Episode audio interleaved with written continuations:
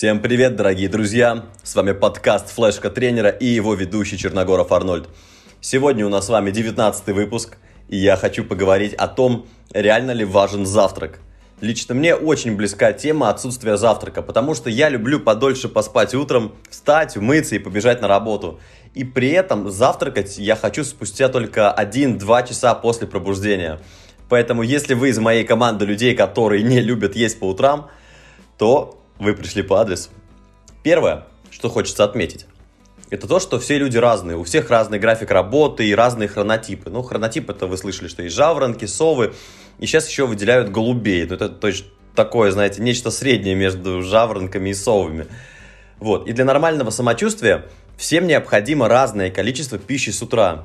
Ну, я думаю, вы знаете, что кто-то закидывается овсянкой, яичницей, стаканом сока, а кому-то достаточно съесть половинку банана и выпить стакан молока, а кто-то вообще, как я, не ест в первый час-полтора после подъема. Ну и сразу же напрашивается такой вопрос: и что же делать с этим? Заставлять организм впихивать в себя еду? Ну, ответ нет. Ничего делать не нужно, это нормально. Если для завтрака и комфортного существования вам достаточно съесть одно яйцо и там выпить стаканчик чая, или кружку, если у вас дома граненый стакан, то может стаканчик чая, то окей, ну как бы пусть так и будет. Ну конечно, если вы, например, на массонаборе и хотите поднабрать, то завтрак должен быть очевидно поплотнее, потому что сложно будет потом на весь остальной день понапихать в себя нужное количество белков, жиров, углеводов, чтобы набирать, особенно, скажем, лицам, которым тяжело это дается. А вот, например, если мы хотим похудеть, то пропуск завтрака может дать там такие, знаете, неочевидные плюшки. То есть, например, пропуск завтрака, в принципе, как и пропуск ужина, вы знаете, как есть такая тема «не есть после 6», то это уменьшит в целом наш дневной колораж. Или, например, вы можете больше съесть на ужин, особенно если запланировано какое-то мероприятие на вечер с праздничным столом. То есть получается, что вы пропускаете завтрак, но при этом чуть больше наедаете на ужин, то есть на 400-500 калорий, ну сколько, в зависимости от того, сколько у вас был завтрак. Ну, я не призываю вас отказываться от завтрака, чтобы нажираться на ужин. Я имею в виду, что в целом есть и какие-то небольшие бонусы от этого.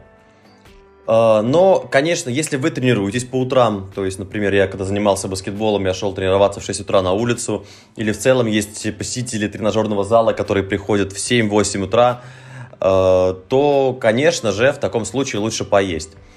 У меня даже в Инстаграме был пост, где я писал про голодное кардио и есть ли у него вообще преимущества.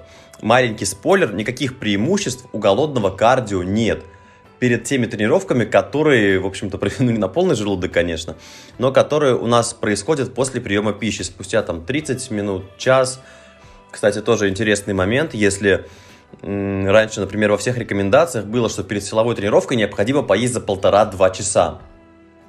То сейчас я вам могу сказать, что это не совсем так, и никогда не ориентируйтесь на эти цифры, потому что все люди, опять же, разные, все съедают разное количество пищи, и, например, у меня такой организм, что если я поем за 2 часа даже очень плотно перед тренировкой, то я приду на нее просто, ну, вообще, как вафля, потому что я очень сильно буду хотеть есть.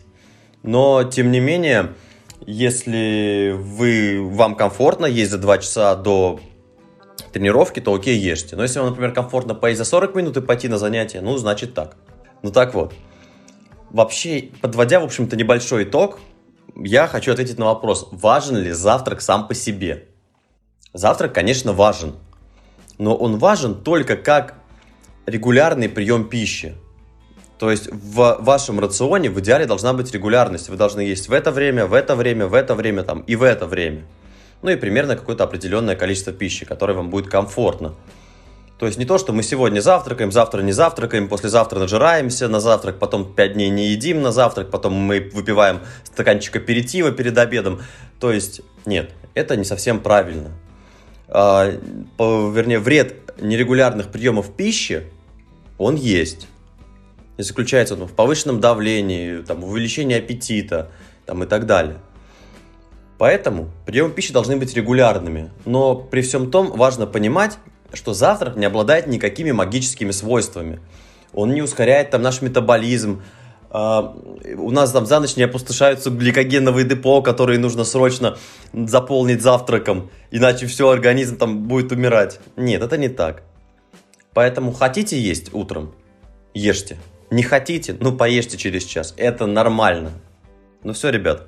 С вами был подкаст «Флешка тренера» и его ведущий Черногоров Арнольд. Если вы хотите выстроить себе правильный завтрак, правильный обед и ужин, то обращайтесь ко мне ВКонтакте или в Телеграме. Разберемся. Пока-пока.